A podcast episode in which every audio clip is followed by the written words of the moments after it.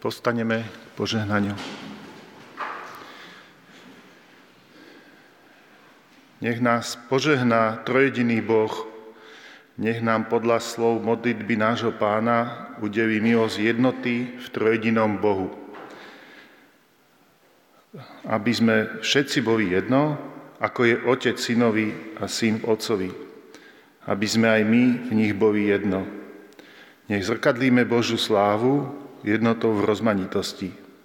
A duch lásky, ktorý je v Bohu, nech je v nás a my v ňom. V mene nášho Pána Ježiša Krista. Amen.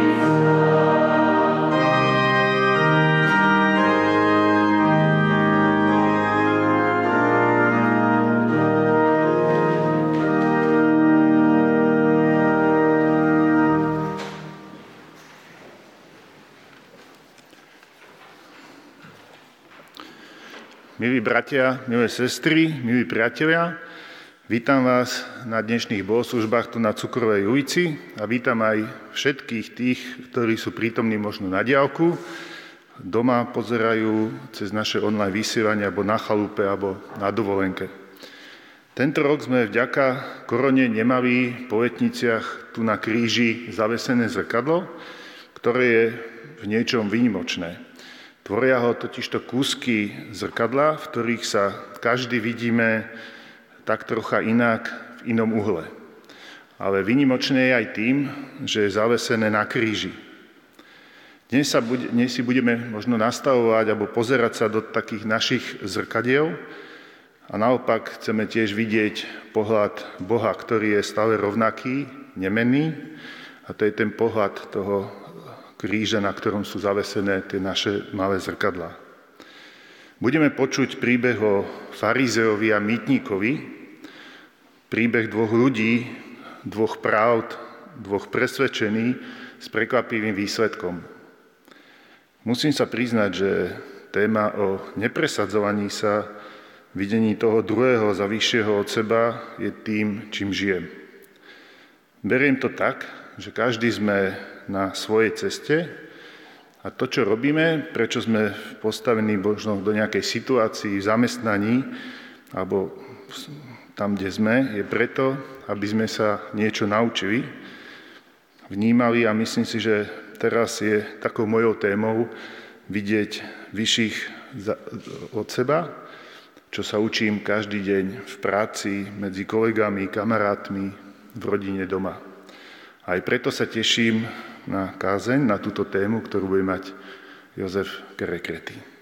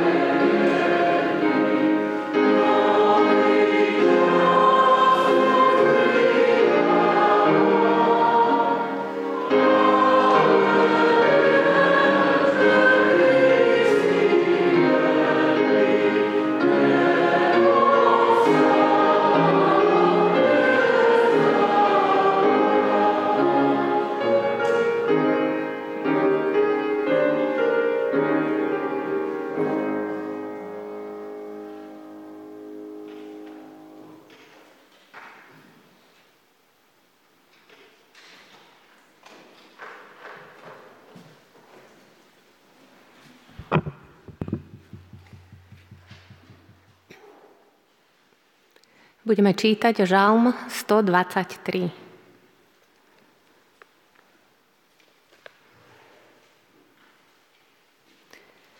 Pútnická pieseň.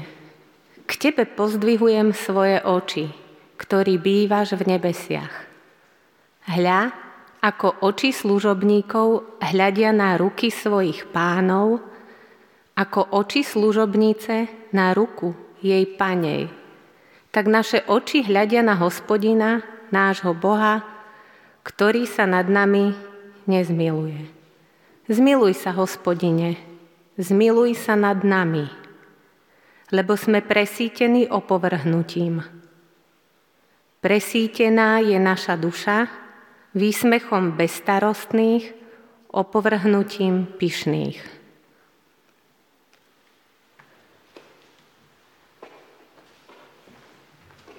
Postaneme k modlitbe.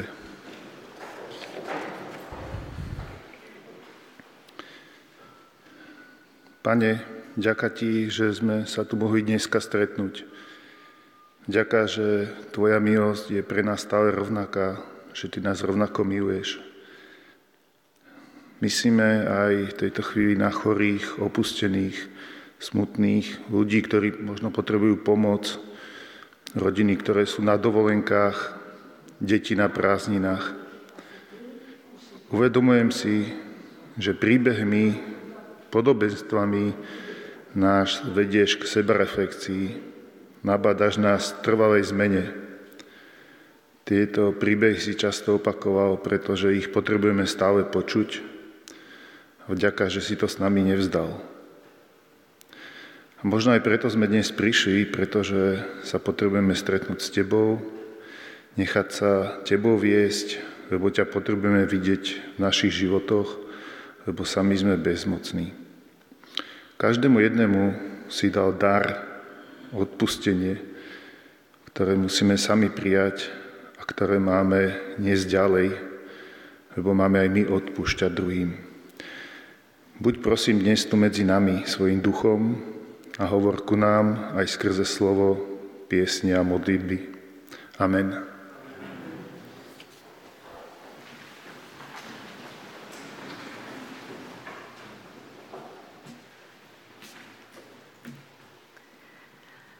A z Lukášovho evanjelia budeme čítať z 18. kapitoly verše 9 až 14.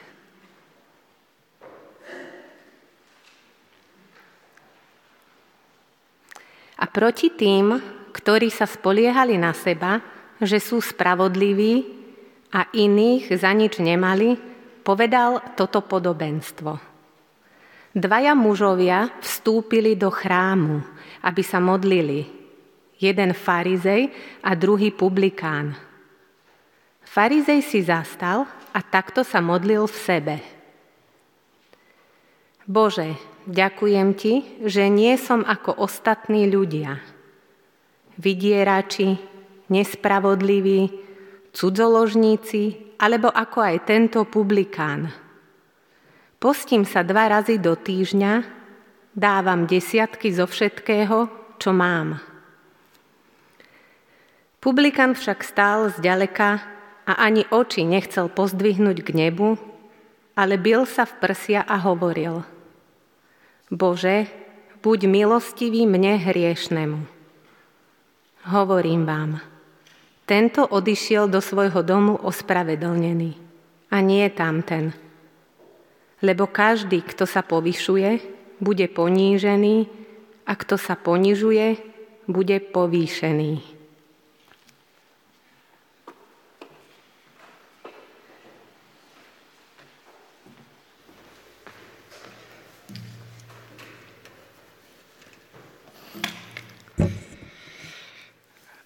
Dobré ráno. Pozdravujem vás všetkých, ktorí ste tu v tejto miestnosti i tých, ktorí nás sledujete cez svoje prijímacie prístroje v domácnostiach alebo na dovolenke.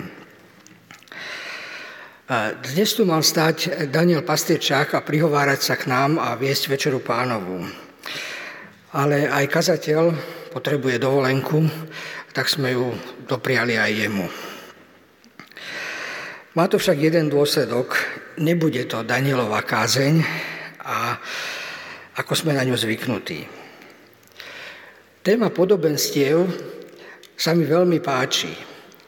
Každá z doterajších kázní, ktorá tu zaznela, bola pre mňa živým a inšpiratívnym slovom a pomohla mi novým spôsobom vidieť to, čo je zakodované v tom krátkom príbehu a krátkom texte. Pri podobenstvách som sa rozhodol aj zostať. Ešte vtedy, keď som si zvolil túto tému, nerezonovala spoločnosťou téma plagiátorských prác našich vysokých politikov, ale poviem vám, že ani sa nebudem venovať tejto otázke práve pre obsah a zvesť tohto príbehu. Podobenstvo o farizejovi a mýtnikovi, ako bolo čítané publikánovi, to je staršie slovo, ale vyjadruje vlastne verejného činiteľa, tak ja ho budem nazývať mýtnikom, teda, lebo vyberal to mýto nie na hraniciach štátu, ale na hraniciach ako nejakého mesta. Vybral som si ho preto, lebo tento príbeh je ilustráciou o tom, čo je to účinná lútosť, a súčasne hovorí o tom, čo je to pozerať sa do zrkadla, kde vidíme seba trošku lepších, ako sme v skutočnosti. Teda o skrivenom zrkadle. Vybral som si ho preto, že som si potrebu hovoriť o tejto téme uvedomil pri svojom pôsobení v cirkvi. Uvedomujem si, že limitom nášho duchovného rastu a zdravého spoločenstva je to, čo si o sebe myslíme a ako to verbálne alebo neverbálne dáme najavo svojmu okoliu. Priamo po svojich osobných vzťahoch. Podobenstvo o farizejovi a mýtnikovi nie je ilustrácia o tom, aké je alebo aké bude Božie kráľovstvo. Naopak, je to karikatúra, inšpirovaná nejakou konkrétnou udalosťou. Ježiš ju považoval za potrebnú komentovať. Nikto ho o to nežiadal, ale on z vlastnej iniciatívy tento komentár napísal alebo povedal. Aktérmi sú dve protikladné postavy.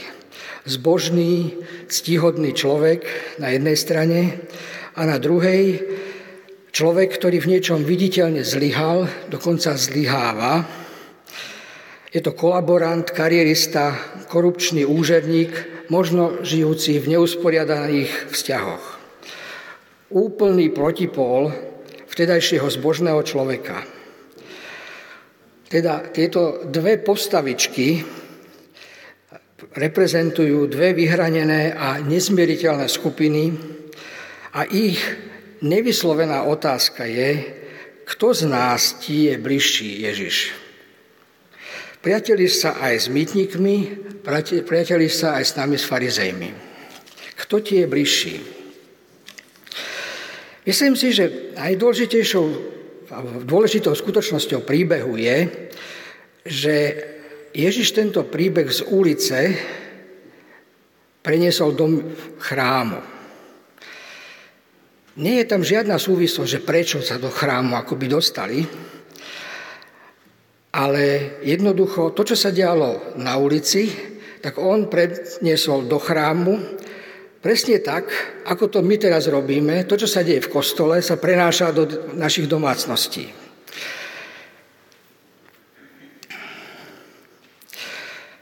Dokonca celý ten príbeh vyznieva tak, ako keby na tej ulici sa nič neudialo, ale všetko sa odohrávalo len v chráme. Obaja, farizej aj mýtnik, v rovnakom čase len rečou tela, nie slovami, vyjadrujú svoje skutočné myšlienky. Farizej svoju spokojnosť sám so sebou tým, že nehybne a dôstojne stojí niekde v popredí. Mýtnik prežíva sklamanie a beznádejné zúfalstvo. Skrýva sa kdesi v kúte, díva sa do zeme a bije sa do prs. Vnútorné myšlienkové pochody o tom, ako rozmýšľajú o sebe a o druhých, verbalizoval Ježiš, teda slová do úst im vkladá cudzia osoba. Nie sú to slová, ktoré by vyslovil farizej, ani slová, ktoré vyslovil priamo ten mýtnik. Možno, že ten farizej by nikdy nahlas neformuloval svoje myšlienky tak, ako to zaznelo v tomto podobenstve. V žalmoch totiž nič podobné nečítame. Ďakovná modlitba žalmov znela: Ďakujem ti, že si ma predivne stvoril. Tvoje skutky sú obdivuhodné, to si veľmi dobre uvedomujem. Žalm 139:14. Alebo to, čo sme spievali. Čuže som, Pane môj. Tá pieseň presne vyjadruje tento myšlienkový pochod toho, že tá vďačnosť je za to, akého ma Pán Boh utvoril, že som Božím stvorením. Podobne aj v Novom zákone, keď sa apoštol Pavel modlí, tak hovorí: Ďakujem svojmu Bohu, kedykoľvek si na vás spomínam. To znamená, ani jedna modlitba v Biblii nie je tak sebastredná ako táto modlitba, ktorú Ježiš vložil do úst toho farizea. Možno, že aj ten farizej by to považoval za rovnakú trapnosť, ako ju považujeme my dnes. Je v tom totiž naivita a má to skôr úroveň takej krčmovej reči ako skutočného bohoslužobného vyjadrenia úcty k Bohu. Je to namíle vzdialené od toho, čo aj vtedajší farizei chápali ako dôstojnú modlitbu a bohoslužbu. Vnútornú reč mýtnika Ježiš vykreslil ako volanie zúfalstva o pomoc. Je to jeho existenčný obrad k Bohu. Priznanie, že ak mi Boh nepomôže, som navždy stratený. Bože, buď milostivý mne hriešnemu. To je Ježišové vyjadrenie, ako má vyzerať naše pokánie. Je to vzor, ako sa má človek obrátiť k Bohu a urobiť zásadnú zmenu vo svojom živote.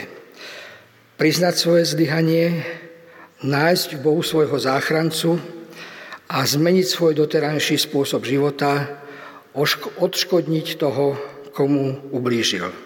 To je účinná ľútosť. Príbeh končí ako keby vyhlásením víťaza. Domnelý rozhodca dvíha ruku zúfalstva, ktorý sa nielen tváril ako porazený, ale naozaj ním aj bol.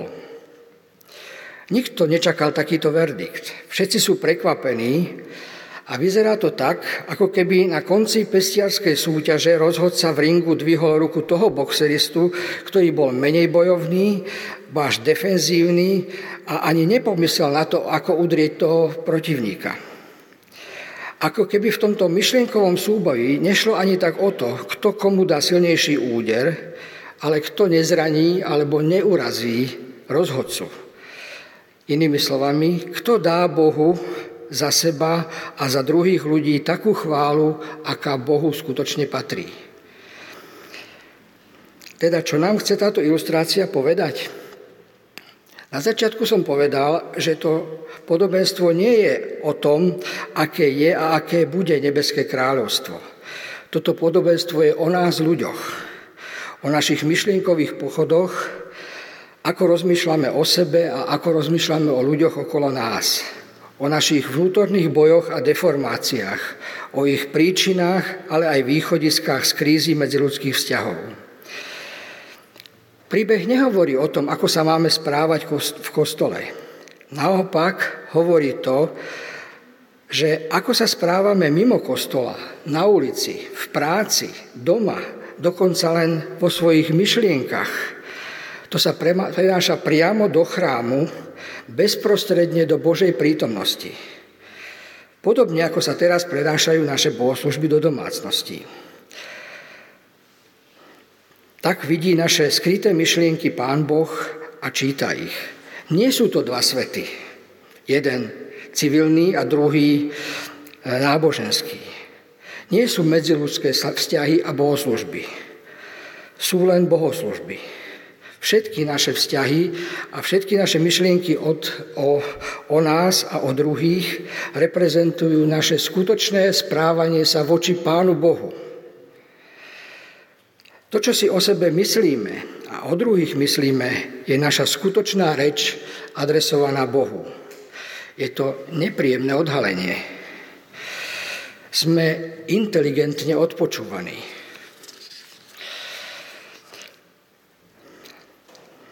Aplikácia. Príbeh nás vyzýva k tomu, aby sme menili svoj vnútorný svet. Aby sme sa zamýšľali nad svojimi vzťahmi, vyčistili svoje srdcia od pýchy, nenávisti, podceňovania a vylučovania druhých. Moja hodnota nie je v tom, čo som v živote dosiahol, ale ani v tom, čo som nedosiahol. Nie je v tom, čo som urobil pre spoločnosť alebo pre cirkev, alebo čo som urobil viac v porovnaní s inými. Vždy som a zostanem pred Bohom i ľuďmi len v postavení neužitočného sluhu. Vždy zostanem len v postavení neužitočného sluhu. Je nebezpečné byť spokojný sám so sebou, lebo to ide ruka v ruke s pohrdaním s druhými ľuďmi. To je to skrivené zrkadlo. Nie sme konfrontovaní totiž človekom, ale sme konfrontovaní priamo s Bohom. Náboženstvo a viera v Boha by nás nikdy nemala viesť k spokojnosti samých so sebou. Ani k opovrhovaniu druhými, nech sú z akejkoľvek skupiny. Pri stretnutí s Bohom musíme vždy byť v strehu, tak ako bol v strehu ten sluha voči svojmu pánovi a služka voči tej panej v tom žalme 123. Oni čakali na diskrétny tajný pokyn, ktorým dávala tá pani alebo ten pán najavo, že úloha je splnená alebo že nastupuje nová úloha. Podobne ako člen orchestra čaká na pokyn dirigenta, kedy má zahrať alebo kedy má prestať. Žalm 123. som vybral preto, že v ňom pútnik žiada o zmilovanie nie kvôli tomu, že zhrešil, ale preto, že je v postavení sluhu voči svojmu pánovi. Ten pútnik je unavený z napätia medzi zbožnosťou a bezbožnosťou, ale je v strehu a je pripravený splniť ďalšie želanie svojho pána a svojej pani. Farizej mal konať podobne. Pýtať sa, aká je Božia výzva pre mňa v tomto mýtnikovi. Povrchné čítanie tohto podobenstva nás môže zvádzať k nesprávnemu stotožneniu sa s publikánom mýtnikom. Tá modlitba by sa otočila, Bože, ďakujem ti, že nie som ako ten farizej. To bola rovnaká chyba ako tá prvá. Čo znamená teda stotožniť sa s týmto mýtnikom? Ako vyzerá účinná lútosť? Väčšina z nás prežila svoje obrátenie k Bohu podobne, ako to opísal Ježiš v slovách vložených do úst mýtnika. Primkli sme sa k Bohu a žijeme s ním. Pripojili sme sa k tomuto alebo inému spoločenstvu veriacich. Stačí to? Nepotrebujeme to obrátenie z času na čas obnoviť svoj krstný sľub? Niekedy to môže byť užitočné, ale mali by sme byť vždy nohami na zemi. Svoje obrátenie musíme žiť neustále. Musíme neustále hľadať v Bohu inšpiráciu pre svoj každodenný život. Prizývať ho do svojich každodenných záležitostí, aby nás v nich urobil slobodnými, autentickými a svätými. Problém farizeja bola spokojnosť so sebou. Boh sa pre neho stal vypočítateľným. S exaktnou presnosťou vedel povedať, čo Boh urobí, koho odmení a koho potrestá. Takáto sebaistota vedie k tomu, že prestávame hľadať Boha a hľadáme už len obraz, ktorý sme si o ňom vytvorili. To už nie je živý Boh.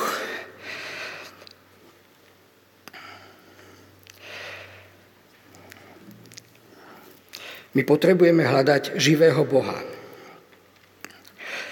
Kladným hrdinom tohto príbehu je osoba, ktorá nepresvieča Boha o svojej spravodlivosti, o čestných úmysloch ani o nedoceniteľnej užitočnosti pre spoločnosť a Božie kráľovstvo. Červenú kartu dostáva ten, kto vo svojom vnútri je spokojný len sám so sebou a na základe toho pohrdá druhými. Vzťah s Bohom prestal byť pre ňoho výzvou. Niekedy to výzvou bol, ale už nie je. V žalmoch čítame: Hospodin je s tými, čo majú skrúšené srdce. Zachraňuje tých, čo majú ubitého ducha. Lebo skrúšený duch, to je obeta Bohu. Skrúšeným a zdrveným srdcom nepohrdáš, Bože. Dávid hovorí: môj hriech leží stále predo mnou. Čo to znamená?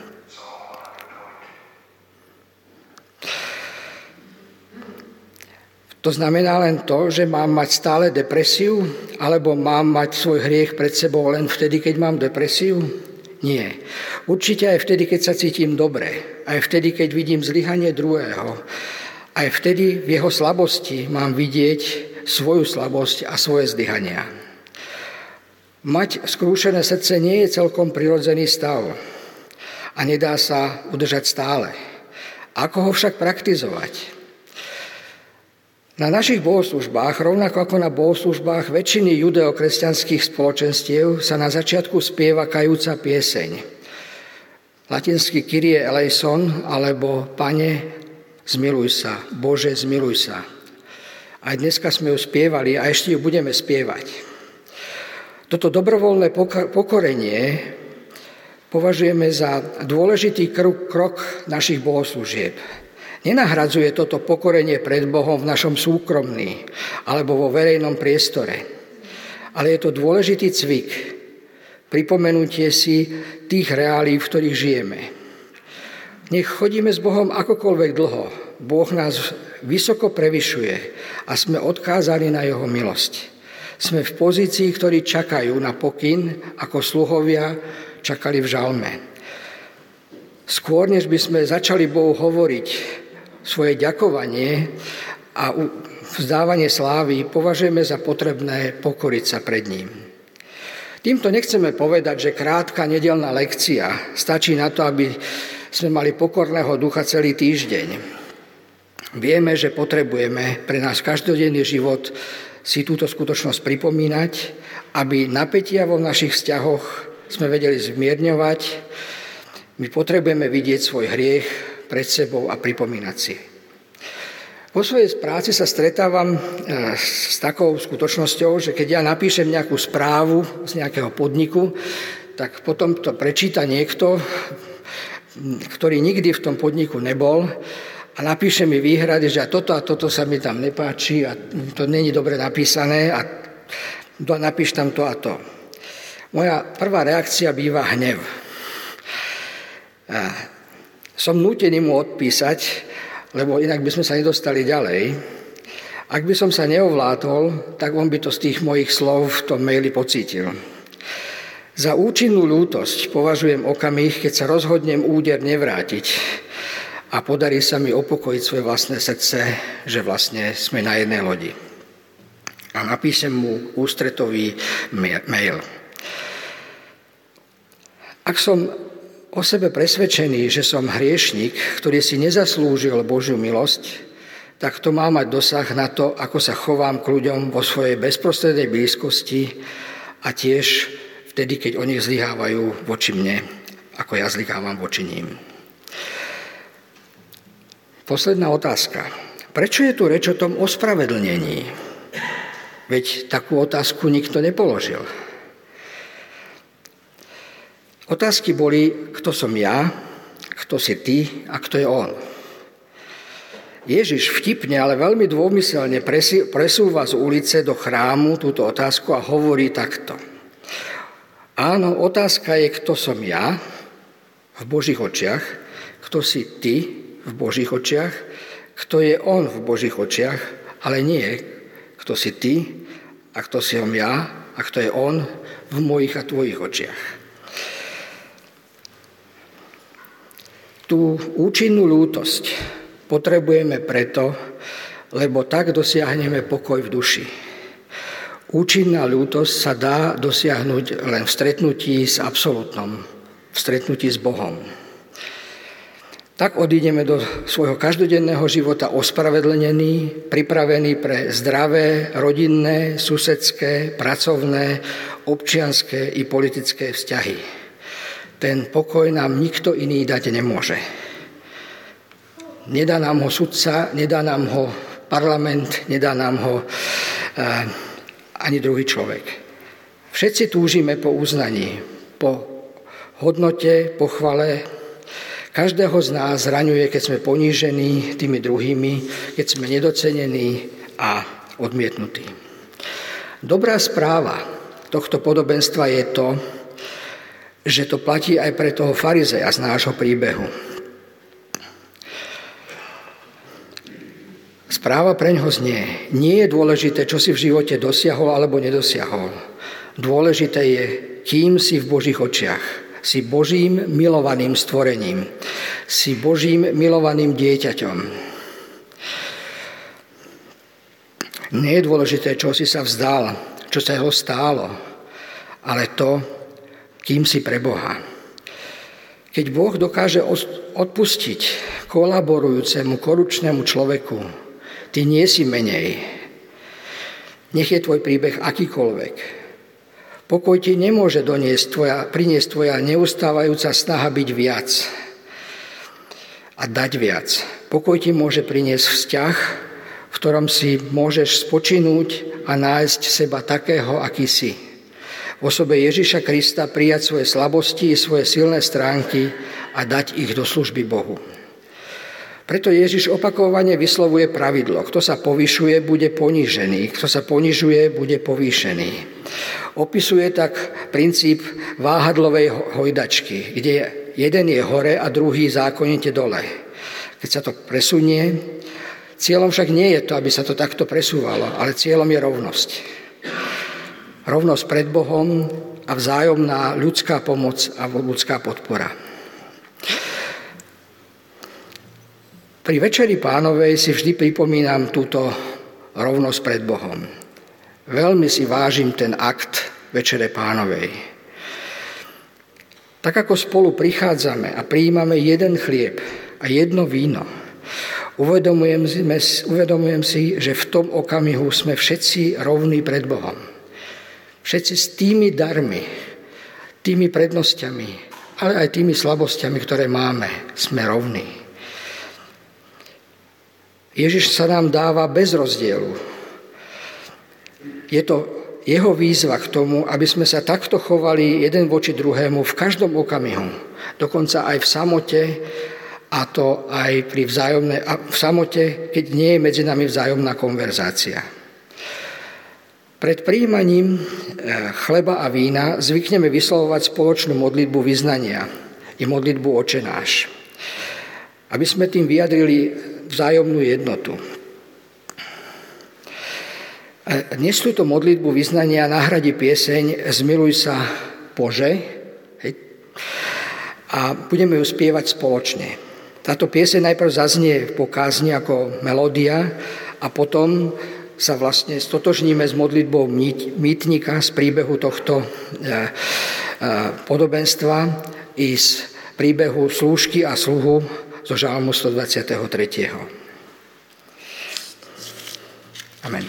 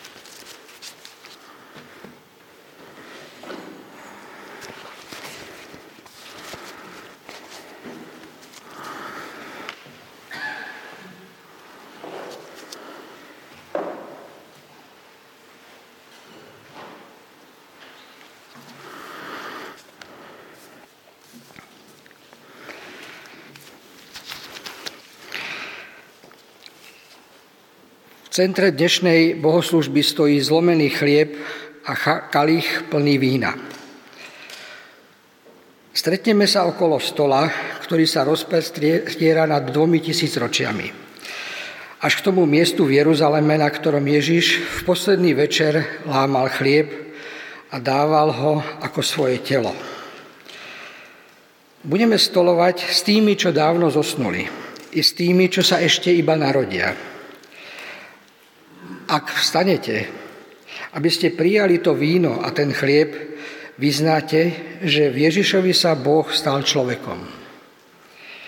Ak vstanete, aby ste prijali to víno a ten chlieb, vyznáte svoj hriech Bohu a príjmete jeho odpustenie. Ak vstanete, aby ste prijali to víno a ten chlieb, v Kristovi príjmete svoju vlastnú smrť, lebo sme zomreli a náš život je skrytý s Kristom v Bohu. Ak vstanete, aby sme te prijali to víno a ten chlieb, v Kristovi prijímate svoje vzkriesenie. Ja im dávam večný život, nezahynú na veky, nikto ich nevytrhne z mojej ruky. V tichu nasledujúcej modlitby zostúpme do stredu svojho srdca.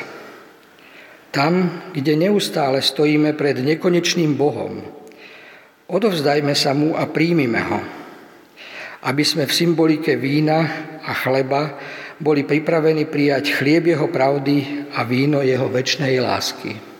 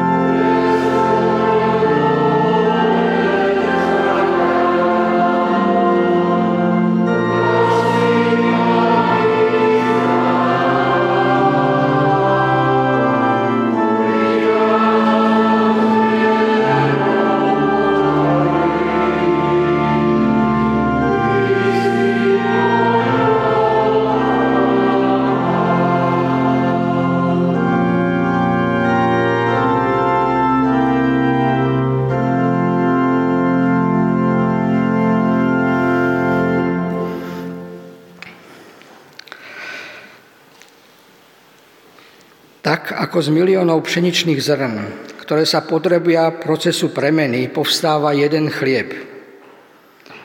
Tak ako z miliónov hroznových bobúl sa v procese premeny rodí víno, povoláva si Pán Ježiš Kristus každého jedného z nás, aby sme sa poddali premene, ktorou sa z miliónov jednotlivých duší stáva jedno telo, Cirkev, nevesta Baránkova. A mocou Ducha Svätého ponúka nám k tomu sám seba pod spôsobom slova i pod spôsobom chleba a vína.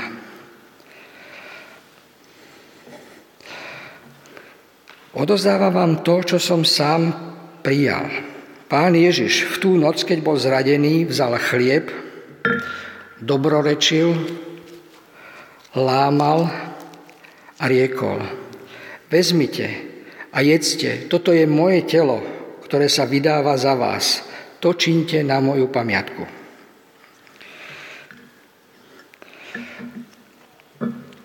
Podobne, keď bolo po večeri, vzal kalich a riekol: Pite z neho všetci. Tento kalich je nová zmluva v mojej krvi, ktorá sa vylieva za mnohých na odpustenie hriechov.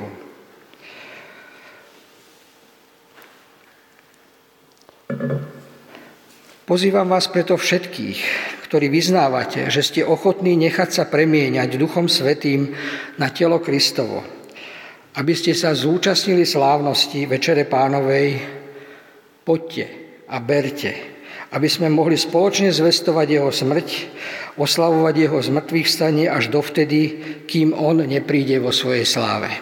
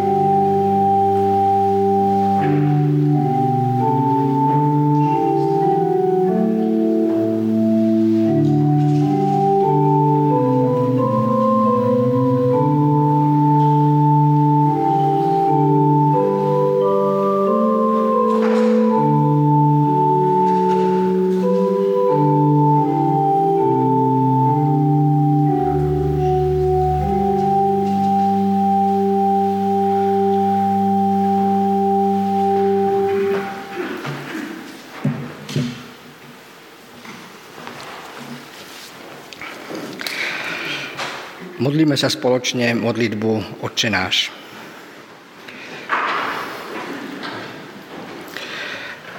Otče náš, ktorý si v nebesiach, posväť sa meno Tvoje, príď kráľovstvo Tvoje, buď vôľa Tvoja, ako v nebi, tak i na zemi. Chlieb náš každodenný daj nám dnes a odpusť nám naše viny, ako aj my odpúšťame svojim vinníkom.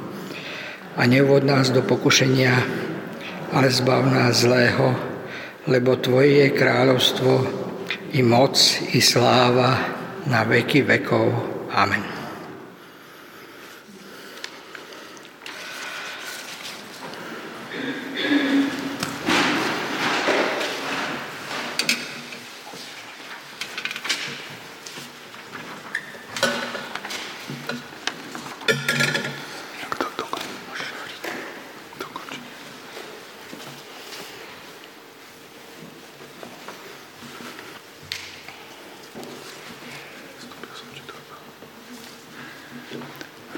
Takže k modlitbe, požehnaniu a záverečnej piesni ešte raz povstaneme.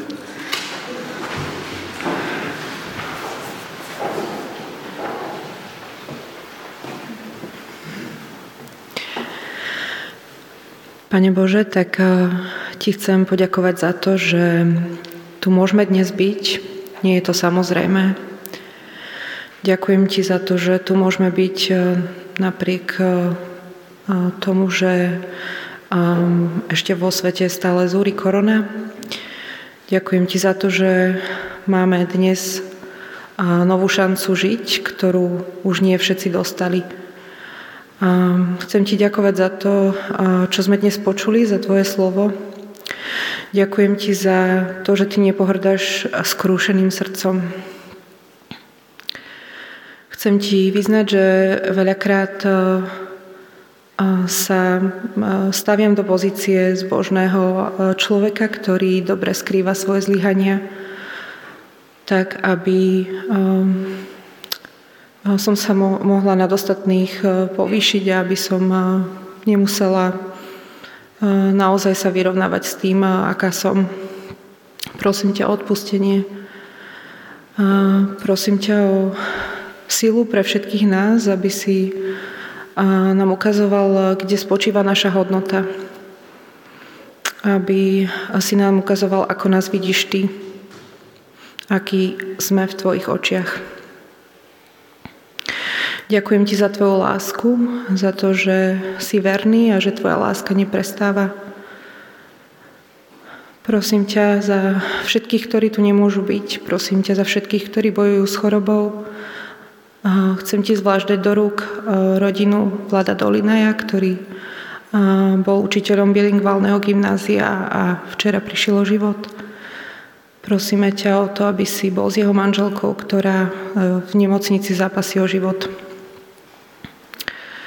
Prosíme ťa o to, aby si nám pomohol aj v nasledujúcom týždni žiť to, o čom sme tu hovorili, aby sme skutočne v našich vzťahoch žili tie jedny bohoslužby. Prosíme ťa v Tvojom mene. Amen. Amen.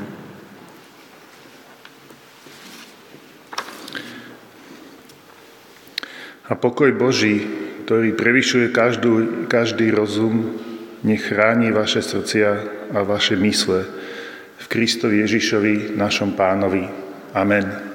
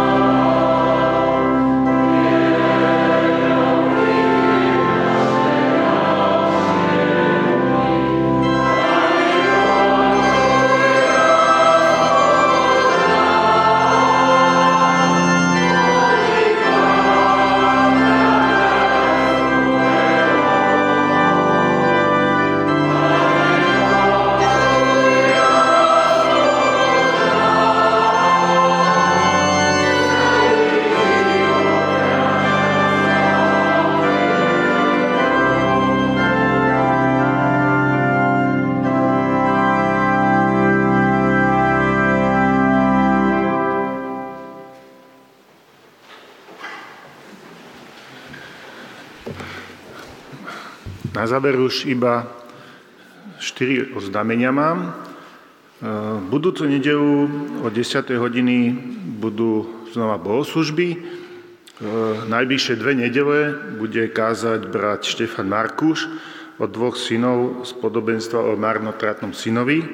Najbližšie to bude najprv pohľad z toho mladšieho syna a o 2 týždne potom to bude pohľad z toho staršieho syna.